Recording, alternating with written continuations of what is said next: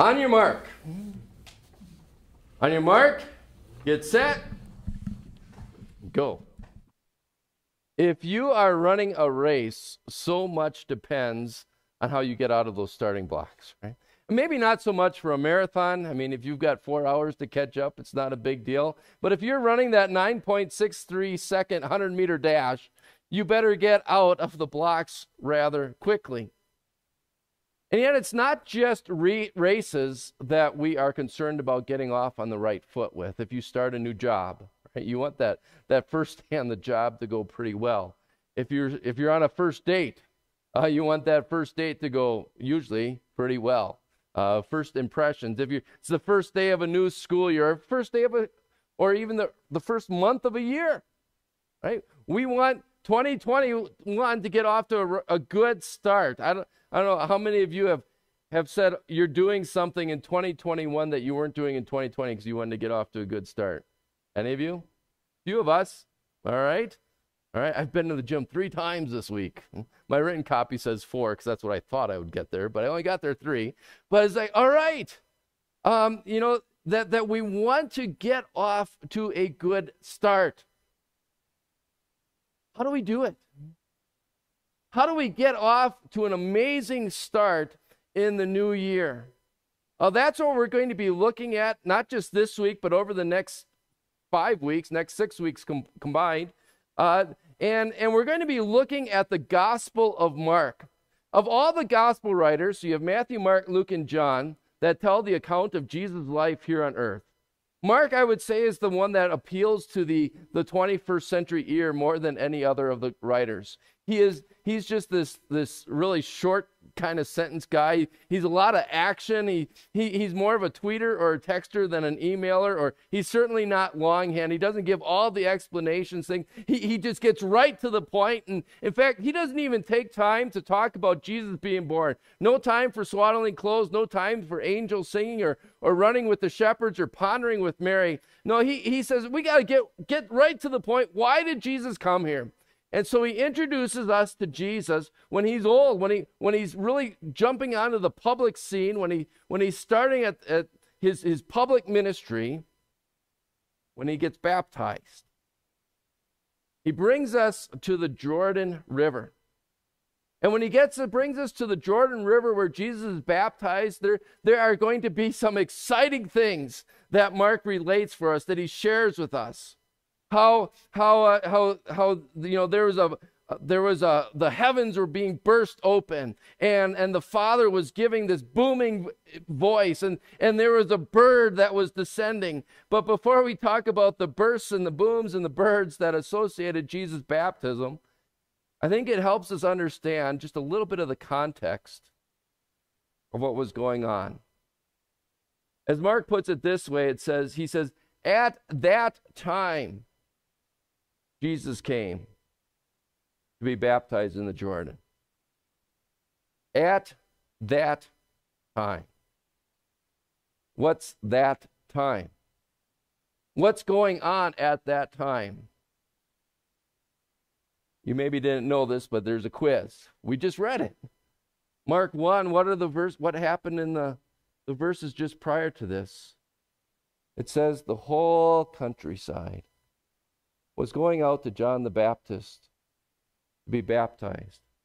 The whole countryside and all the people of Jerusalem were going out into the country confessing their sins.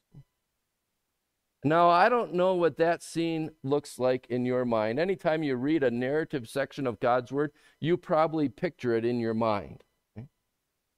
I can tell you this as all those people went out to the Jordan River, don't picture it like the pristine Truckee, okay? Uh, I, every time I go to the Truckee River, I am amazed at just how clear it is. Anytime we take any visitors out there, like, wow, look at how clean the water is. Uh, yeah, Keep Tahoe Blue maybe is working. Uh, so was Keep Jordan Brown. Um, it, it was not a nice river at all. Uh, you maybe remember in the Old Testament, there was a guy by the name of Naaman. He was a foreign leader, and he had a little Israelite servant girl. And when Naaman got sick, uh, his little servant girl said, Well, my prophet, my pastor says, if you go and wash in the Jordan River, you'll be healed of this leprosy. And, and Naaman's like, Uh uh, what? Why would I go? Can't I go to a cleaner river than that? Or, or even today, you know, tourism is really what Israel is built on economically today. And one of the, the tourist spots that people want to go to is, well, where was Jesus baptized? We don't know exactly where along the river Jesus was baptized. Uh, but, but even the, the health department, I just saw an article, the Israel Health Department said, yeah, we maybe don't want our, our visitors going into the river uh, because of all the pollutants. But it's not just the pollutants of a brown river that made that scene dirty. What were the people doing? Confessing their sin. It was a spiritually dirty place. And, and if all the countryside and all the people of Jerusalem are going out there, and I don't, you know, I don't know exactly how you picture, I don't know how I even picture that, but if, if they're all coming up to this, this preacher, John the Baptist, and confessing their sins, you can almost just, you know, you, you hear hear the laments, you, you see the tears. John, you know, John, I, I, I slept with my neighbor's spouse. Or John, you know, I, I, John, I know Moses says we should give 10% off the top, but this year I'm not even close to that. John, John, I know it says in the Bible that we should we should talk about these things as, with our kids as we walk along the road, but my kids don't know anything. I, I they don't even know anything that happened in this river. They don't know about Naaman or they don't know about Joshua passing through this river when he came into this land. They don't know anything. It's my fault, John. And it's to that dirty, physically dirty, but also spiritually dirty scene that Jesus comes. Why? Because that's exactly what Jesus came to do. He came to stand in line with sinners. He did not go into that river that day to wash himself of his sin. He had no sin. But he stepped into that river that day to become filthy become filthy with our sins, to stand in the place of sinners, to become sin for us, to stand in line for us. You know, I, I, remember hearing a sermon on this once where, where the, the pastor's theme was, See Jesus stand in your muck. That's a good theme. See Jesus stand in the muck good theme because I think you, you and I can all agree that we live in a lot of muck. I mean, you look at our society. Again, we're reminded of the events of this last week, and we say, yeah, this, this world, this country, this community, this whatever, it's, it's not clean. It's mucky, it's murky, it's gritty, it's grimy. But it's not just the, the effects of a society or society around us that makes, you know, the, figuratively speaking, the waters murky today. It's our own pollutant of sin. That we too uh, realize that, that we want something new. I, I, I, think every every turn of the calendar at least challenges us to think about something like that. There's something about the old year that we don't want to take with us into the new year. That's why places like Anytime Fitness, they, they know that. They know, oh, you're not satisfied with the way you're, you were healthy last year, so it's only at $1. $1 to sign up during the month of January. Or it's why maybe people who haven't been in church for a long time or uh, they, oftentimes the first three, four weeks of January is when, well, okay, I want, I want to get back to this. Or, and, it, and it's so much of our life that we think, I want to change. What muck are you standing in? What muck do you want to not be so mucky this next year? How do we get there? How do we, as, as our theme says again, how do we how do we get off to an amazing start in this new year so that, that we don't carry those things, whether it's just a lifestyle or whether it's our own personal sin, into the next. You know, is that just an empty promise? I can tell you this the answer to get on your mark, to get off to a great start, to get out of the blocks well this year, the answer does not come from any gym. It does not come from any verified uh, election results. It does not come from any resolutions that you keep. There's really only one way. Only one way for us to, to get off the starting blocks well, and that's to keep our eyes on the one who got off to a great start in his ministry, a great start in his life, and that's Jesus. To see this one who, who stands in the muck with us. I mean, when, when, when, he, when he goes to that Jordan River that day,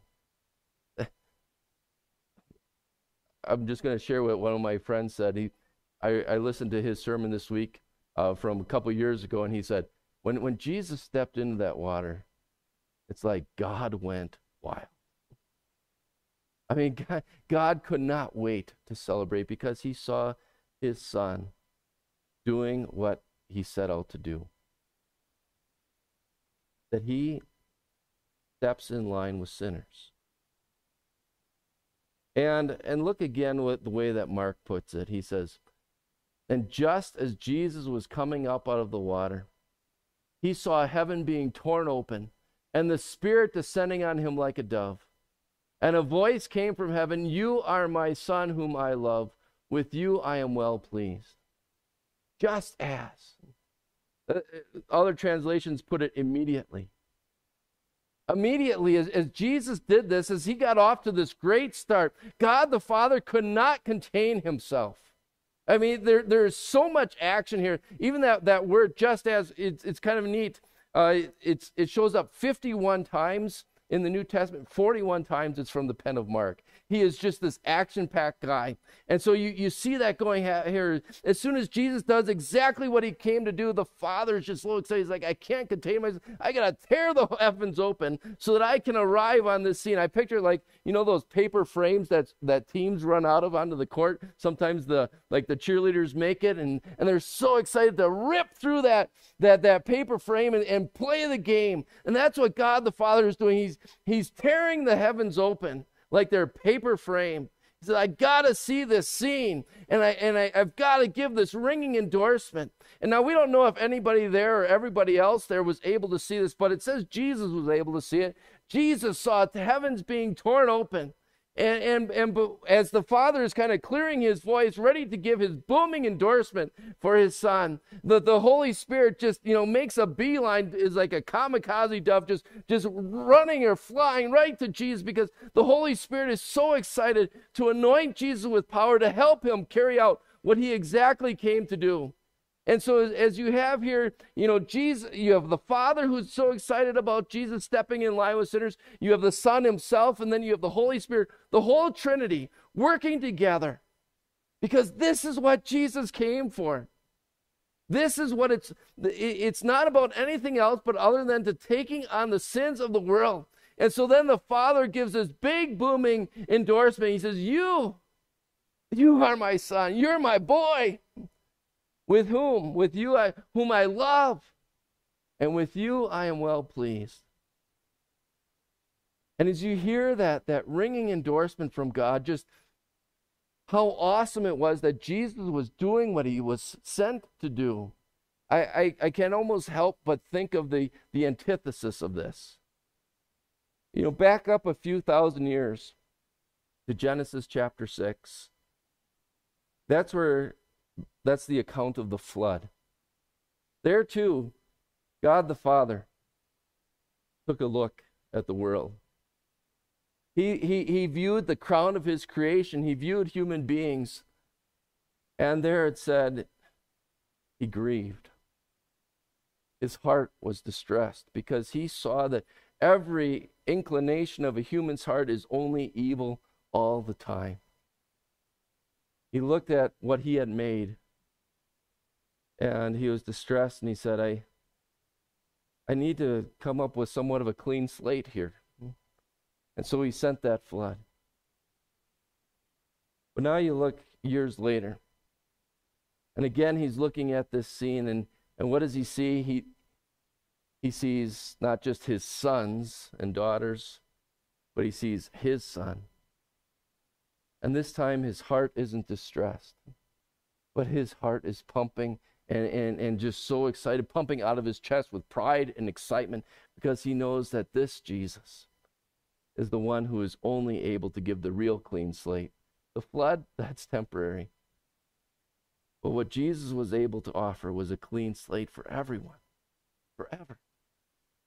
That's why the Father wants to burst onto the scene. He knows that as, as He bursts onto this scene, because Jesus, His Son, would make it possible for us to join Him in that scene of heaven.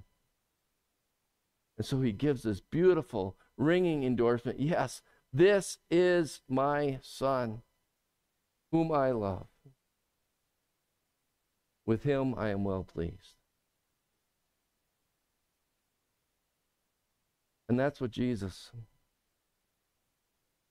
gives to you as well. As the Heavenly Father looks at you today, and he looks at you trying to, to uh, you know, get off to a clean start.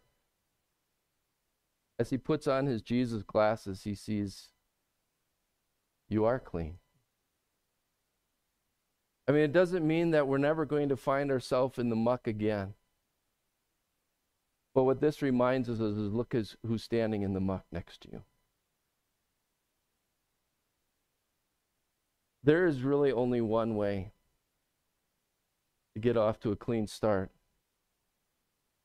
And it's because of this that cross that cross of Jesus. You know, this is a beautiful ending to the Gospel of Mark. Mark chapter 1, opening scene, is God tearing open the heavens because he wants to see what's going on. And he wants to see his son standing in the line of sinners. The ending scene of Mark, there's another tearing. As Jesus is on the cross, his body being torn apart for you and for me, what happens? There's a curtain in the temple which symbolized our sin, separating us from God, and that curtain gets torn apart. From top to bottom, saying, You and I have access to the God of the Holy of Holies. What a beautiful way that Mark writes. Jesus tears apart the heavens to come here. And he tears apart the, the curtain of our sin so that we can go there. And so, brothers and sisters, I, I would just encourage you as you're thinking about getting off to a, a new start, celebrate. Celebrate that you have a Jesus who did that for you. That he tore apart your sin. And it's that same Jesus it's that same Jesus who comes to you very miraculously today. And, and, you know, even though it looks simple, but he says, This is me. This is my body given for you. This is my blood poured out for you to tear apart your sin.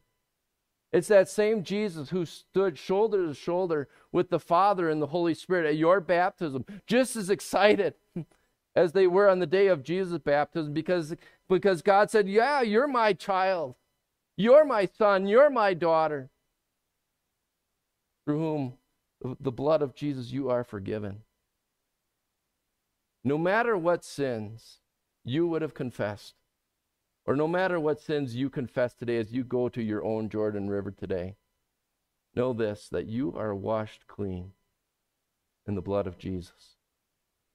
Know this that heaven, heaven has been torn open for you. Amen.